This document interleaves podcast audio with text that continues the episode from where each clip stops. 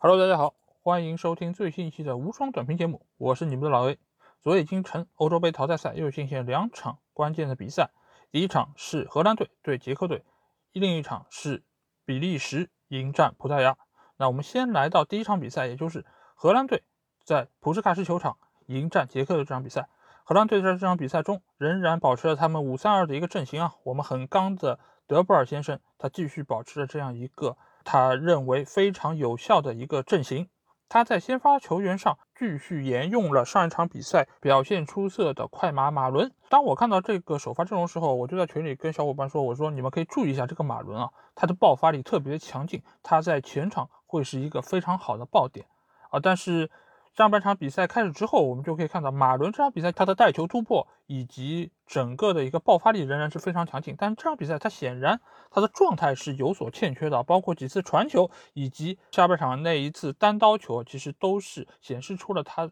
整个状态的一个低迷啊。其实这也是整个荷兰队这场比赛的一个缩影。反观。捷克这一边上半场他们打得非常稳健，尤其是中场的绍切克、后来时这两个球员，这场比赛他们的一个表现是非常出色，而且整个上半场几乎是荷兰队在压着捷克在进攻，也使得整个捷克的阵型被压得非常扁，这样也使得马伦和德佩这两个快速的球员很难找到有效的空间来发挥他们速度以及爆发力上的优势。那。下半场马伦的那个单刀球其实是整场荷兰队的一个缩影啊，他依靠个人能力突破了捷克队的后防线，面对门将单对单的时候，他选择要晃过门将，但是无奈这个时候他出现了一丝的犹豫，让被对方的门将将球直接扑下。这个球其实某种程度上也是体现了荷兰队心理上的一个不稳定，而他们在这个时候其实已经显露出了一点胆怯，因为。这场比赛，捷克队的防线其实还是扎得非常的牢固。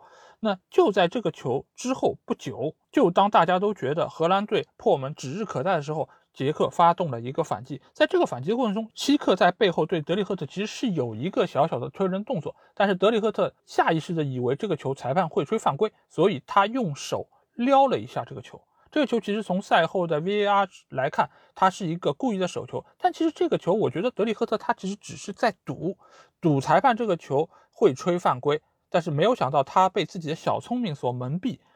裁判在观看了 VAR 之后，将原先的黄牌改成了红牌。这个其实也是完全打乱了荷兰队场上的一个布局。因为作为后防线上现在唯一的核心，德里赫特的下场对于荷兰队的打击不言而喻。那这个球之后，整个荷兰队就进入了一个六神无主的一个阶段。在这个时候，我们可以看到，在荷兰队禁区前沿的这一块地方，几乎形成了一个真空地带。而之后，绍切克有一脚远射，其实就非常明显的体现出了他们在这一块防守的一个缺失。且再加上捷克另外一个后腰霍莱是一个优异的表现，先是在角球进攻中接后卫卡拉斯的一个传球，攻入了捷克第一个进球。之后又在一次反击的过程中。助攻希克，确立了比赛的胜局。这场比赛其实希克尽管他在第七十九分钟才迎来了自己的进球，但是其实他在这场比赛中，他的中前场对于整个荷兰队防线的一个压迫是非常的卓有成效。从比分上来说，捷克二比零获胜，大家都觉得这是一场冷门，大家也会觉得德里赫特的这张红牌其实是一个偶发事件。如果没有这张红牌，可能荷兰能够战胜捷克队晋级下一轮。但是其实比赛第一是没有如果，另外一方面其实。尽管红牌是一个偶发事件，但是其实，在整个场上的一个气质，我们已经可以看到，荷兰队在拿不下对手，或者说无法对对方的球门进行有效的攻势的时候，他们的心态已经产生了失衡。所以，呃，这个红牌以及最后的输球，其实也是荷兰队整个球队心理层面上出现了崩塌所造成的一个必然的结果。所以我祝贺捷克队可以在这场比赛中获得胜利。那我们来到第二场比赛，这场比赛其实是更受到各方关注的一场比赛，也就是比利时队迎战葡萄牙队这场比赛。这场比赛我们可以先看一下双方的一个首发阵容，在葡萄牙这一边，就和我们昨天预料的一样，首先桑切斯出现在了主力后腰的位置，而且达洛特替补塞梅多出场来出任右边后卫。另外一方面，他们派出了帕里尼亚替在前两场比赛表现平平的达尼洛。但是这场比赛，我觉得帕里尼亚的表现其实就是这场比赛的一个关键。为什么这么说？我们可以通过比赛来看一下。因为这场比赛从一开场，双方就在中场展开了一个非常激烈的一个斗争，而帕利尼亚是这个斗争的一个最核心的位置，因为他其实在这场比赛中出任整个球队的一个防守的重任，因为在进攻方面，他们有蒙蒂尼奥，他们有桑切斯的带球突进，但是帕利尼亚在这场比赛中，他是需要完成一个非常好的围剿对方进攻核心德布劳内的一个工作，然后他在上半场的那一张黄牌。其实我觉得应该是一张红牌，因为尽管他是率先铲到了球，但是他是通过一个剪刀脚的方式从身后方铲断了德布劳内这个球，也直接造成了德布劳内的受伤下场。这个球其实我们可以看到，就是他动作非常大，而且他就是要连人带球一起破坏的，所以其实这个动作也是使得整个场上的一个局面往着一个失控和紧张的方向在进行。反观比利时这一边，我觉得这场比赛比利时队表现最好的球员，并不是打进那个世界波远射的小阿扎尔，也不是大阿扎尔，而是前场的黑右翼卢卡库。卢卡库这场比赛给对方的后防线造成了极大的威胁，尤其是给右边路的达洛以及中卫线上的鲁本迪亚斯，其实都是一个非常大的考验。而我们可以看到上半场他有一个持球突进啊，背后的帕利尼亚。已经把卢卡库的球衣拉得都快变形了，但卢卡库仍然没有倒下，他仍然在一往无前的往前冲。所以我觉得这场比赛卢卡库的一个精神力是给我留下了一个非常深刻的印象，而且也正是这样一个精神力支撑比利时队在缺少德布劳内情况下仍然可以获得这场比赛胜利。因为我们可以看到，就是在上半场小阿扎尔打进那个远射之后。整个葡萄牙队的一个进攻的一个心态就产生了一些失衡，因为其实，在比赛一开场，C 罗的表现是非常出色的，而且吊戈若塔也拿到了几次非常有威胁的一个射门，尤其是上半场桑切斯带球突进之后的一个分传给到了吊戈若塔，但是他那脚打门非常草率，直接就偏出了球门。这场比赛其实，在进球之前，双方都处在一个势均力敌的状态，都有自己比较有特色的一个进攻。但是有时候比赛就是会通过一个可能偶发性的事件，呃，当然这个进球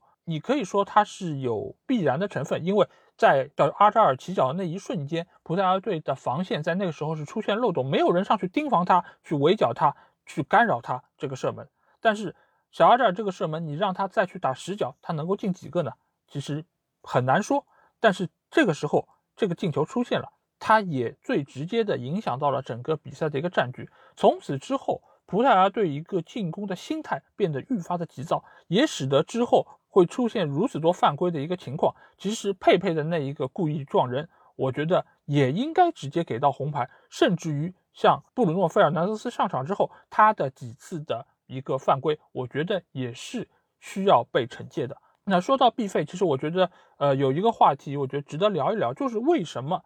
他在曼联队表现如此出色，但是到了葡萄牙国家队，不要说是表现糟糕吧，我觉得最起码是变得已经是可有可无。相比于呃迪奥戈若塔或者说是贝尔纳多席尔瓦这样的球员，我觉得一个非常重要的原因，如果光从技战术来说，我觉得是他没有办法给他一个足够的空间去施展他在进攻线上的一个才能。但是另外一方面，其实我也觉得是他在。整个球队的一个心态发生了一个变化，因为他在曼联队，他是绝对的大腿，他是中场绝对的核心。不管是教练给予他的一个责任，还是他在整个队内的一个以身作则的一个态度，因为我们也可以看到，他在这几场比赛上场之后，他其实是非常积极的参与到防守和进攻的两线，而且他也希望自己的发挥能够给到球队一定的支撑。但是最终结果都没有如他所愿，所以上一场其实打法国队的时候，他。在背后踢倒科芒的那一个犯规，其实我觉得已经是他在心态上有一些失衡。这场比赛他其实面对阿扎尔的那个踩踏，其实也有一些，就是明明已经没有办法去抢到球，但他仍然通过这种方式在干扰对方的一个队员的一个突进。所以我觉得对于。布鲁诺来说，尽管葡萄牙队被淘汰不是一个好消息，但是其实我觉得对于他稳定心态，能够沉下心来进行之后俱乐部队的一个比赛来说，我觉得这其实可能倒反而是一个好的结果。因为我觉得再在葡萄牙队待下去，他对自己的一个认知和怀疑，我觉得会更加的严重，对于他的长远发展是不利的。但对于 C 罗来说，这场比赛无疑也是一个非常失望的比赛，因为他已经在进球数上追平了。阿里代伊的一个进球记录。这场比赛他尽管非常努力，我觉得 C 罗可能是这场比赛中整个葡萄牙队最努力，而且也最卓有成效的一个球员。包括他上半场那脚任意球非常精彩，还有就是他在中前场的一个串联，以及多次的一个关键位置的传球，其实都是体现出他对于这场比赛的一个投入和一个认真的态度。但是无奈整个球队除了他之外，其余的球员鲜有优异的发挥，尤其是第二个洛塔，我觉得这届杯赛他打了几场比赛都没有展现出一个非常好的一个状态。尽管他在对德国队比赛中助攻 C 罗打进了一个进球，但是这次他所有出战的四场比赛，他的把握机会能力以及他的速度爆点的优势都没有得到一个非常好的体现。所以葡萄牙队在这场比赛中，我觉得还是展现出了非常多的一个缺陷，也被比利时队把握住了。比利时队，我觉得这场比赛他们派出了百岁防线啊，真正的百岁防线，因为他们上了维尔马伦。之所以这次百岁防线没有被爆，其实我觉得有一个非常重要的原因，就是在于他们取得了那一个进球之后，使得他们可以以一个反击的态势来迎接葡萄牙队。这样的话，如果身后没有太多的空当，或者说三条线的一个防线能够压缩的比较紧密的话，这个其实对于三老这个防线的体能消耗是比较的小，而且也将他们可能会失位的这么一个缺陷降到了最低。所以这场比赛再加上他们的门将库尔图瓦有优异的发挥，我觉得整个这几个因素加在一起，使得他们可以收获一场零封的比赛。当然，也祝贺比利时能够在这场比赛中战胜强敌。但是他们下一个对手意大利队一点也不好对付，而且意大利队要比他们多休息一天。所以这方面，我觉得对于三老防线仍然是提出了非常大的一个考验。好，那我们在看完了昨晚的两场比赛之后，我们将会来展望一下今天晚上将会进行两场比赛。第一场比赛将会是克罗地亚迎战西班牙队。这场比赛其实，在开赛之前，克罗地亚收获了一个非常不好的消息，那就是佩里西奇被查出感染了新冠疫情，他将会被隔离十天，铁定无缘对西班牙这场比赛。佩里西奇其实我觉得是整个现在克罗地亚队最重要的球员之一。啊，当然是除了莫德里奇之外，但是其实如果是只有莫德里奇，整个克罗地亚队的一个进攻线会有一个极大的损失，因为莫德里奇是作为一个中场的大脑，在这边穿针引线，将球分给各个位置的球员实施进球，或者说是给对方的防线以压力。但是佩里西奇对于整个克罗地亚队的一个作用就是最重要的一个爆点。呃，如果佩里西奇不在场上，莫德里奇就算能够把球传出来，但是仍然很难给。对方的防线造成一个极大的威胁，因为只有通过佩里西奇的速度以及他的内切射门，才能够最大程度牵制对方的一个防守兵力，也使得克罗地亚能够从其他的地方取得进球机会，或者说佩里西奇自己可以创造出射门得分的一个可能性。所以，佩里西奇对于现在整个克罗地亚队来说，其实作用不亚于莫德里奇。在这个事情发生之后，其实各界也对佩里西奇的缺阵发表了自己的看法。他们的中场核心布鲁索维奇其实说：“啊，我们球队其实有人可以来替代佩里西奇的位置，你们不要太担心。”但是他们教练达里奇却说：“哦，我们队伍里面很难有球员能够替代佩里西奇在场上位置。”那我觉得到底谁说的是真的呢？我更愿意相信教练说的话，因为确实很难有人可以替代佩里西奇，即便有人可以替代。那我觉得也是只能替代其中的可能一部分的作用，而无法完全替代佩里西奇。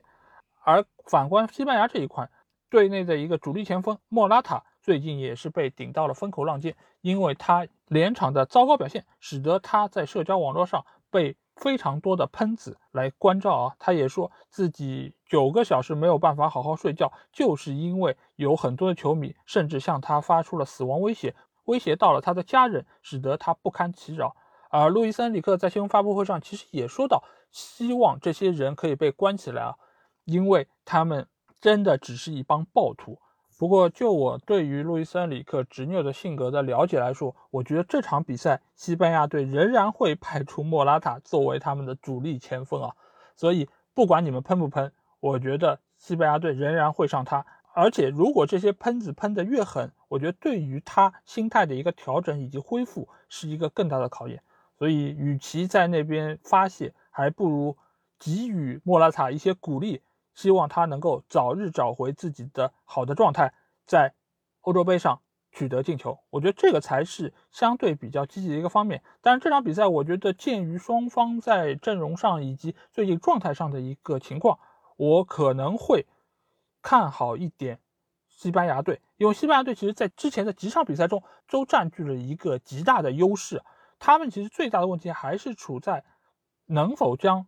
优势转化为胜势。能不能取得进球？那上一场比赛，其实我们可以看到，他们取得了一场五比零的大胜，某种程度上也缓解了压在自己身上的一个压力，也可能通过那场比赛，他们找到了自己的进球感觉。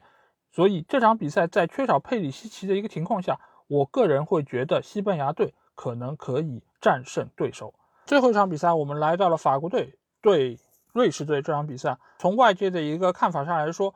法国队无疑是占据更大的一个优势，但是我们可以看一下这场比赛，其实法国队在后防线是遇到了人员非常严重的一个不齐整，因为德尚在新闻发布会上已经确认孔德和迪涅将因伤缺阵，而且卢卡斯·埃尔南德斯也不确定一定可以首发上场。那如果是这样的一个情况，他们首先会把帕瓦尔恢复到一个先发主力的位置，另外一方面，他们可能会上巴萨的朗格莱。甚至有可能会打一个三中卫的一个体系来应对瑞士队。那我觉得，如果是这样的一个后防线的配置，其实对于整个法国队的一个影响应该还是非常巨大。尤其是如果你是需要通过改变阵容来面对对手的话，我觉得整个法国队不管在防守线还是在攻击线，应该都会受到一个比较大的一个影响。而且对方还有一个非常不确定的因素，那就是沙奇里啊。沙奇里，我觉得他的这个武功应该叫什么？应该叫六脉神剑啊，就是时灵时不灵。当你觉得他很厉害的时候吧，他给你拉垮一下；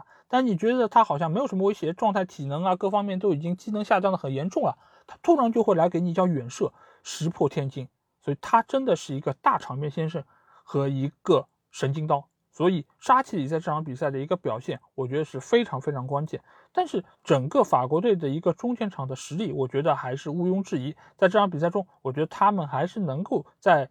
呃，进攻层面上给到瑞士队一个非常大的压迫，但是有一点不得不强调一下，就是我前几期节目就已经提到过的，如果你是一个以夺冠作为自己最终目标的一个球队，你一定会在十六强赛的这个阶段是处在一个状态的低潮，所以面对瑞士这样一个比较硬朗的球队，法国队在这场比赛中其实还是要打起十二分精神，否则他们有可能像荷兰队一样阴沟翻船。最近还有一件事情啊，引起了我们一个小小的话题点啊，就是德尚因为忘记带房卡，所以被困在楼顶，向众人求救啊。不过好在德尚最后还是安然的脱身啊。但这场比赛，我希望德尚可以找到属于他的那张房卡，找到那把战胜瑞士队的进攻的钥匙。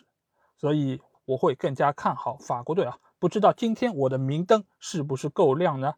啊，对了。关于昨天有人跟我提出，就是我这几次都没有说今日之星啊，啊，我要在这里解释一下啊，确实不是我一个故意的设置，确实就是我忘了，因为昨天其实我是要把今日之星给到丹麦队的多尔贝里啊，因为他昨天呃进了两个非常漂亮的进球，不管是他在外围远射，还是在禁区里面接到对方一个失误传球之后的一个反应，我觉得都值得给他今日之星。那今天的今日之星啊，我要给到的是。捷克队的霍莱什，因为他在这场比赛中不断在后腰的位置上给到了对方一个非常大的威胁，而且他直接造就了这场比赛本队的一个进球和一个助攻，所以我将会评选他为这场比赛的今日之星。好，那今天的节目主要就是这样。如果你有什么话想对我说，或者对我有什么意见或者建议，想要和我直接交流，可以来加我们群，只要在微信里搜索“足球无双”就可以找到。期待您的关注和加入。那今天节目就到这里，明天我们再见吧，大家拜拜。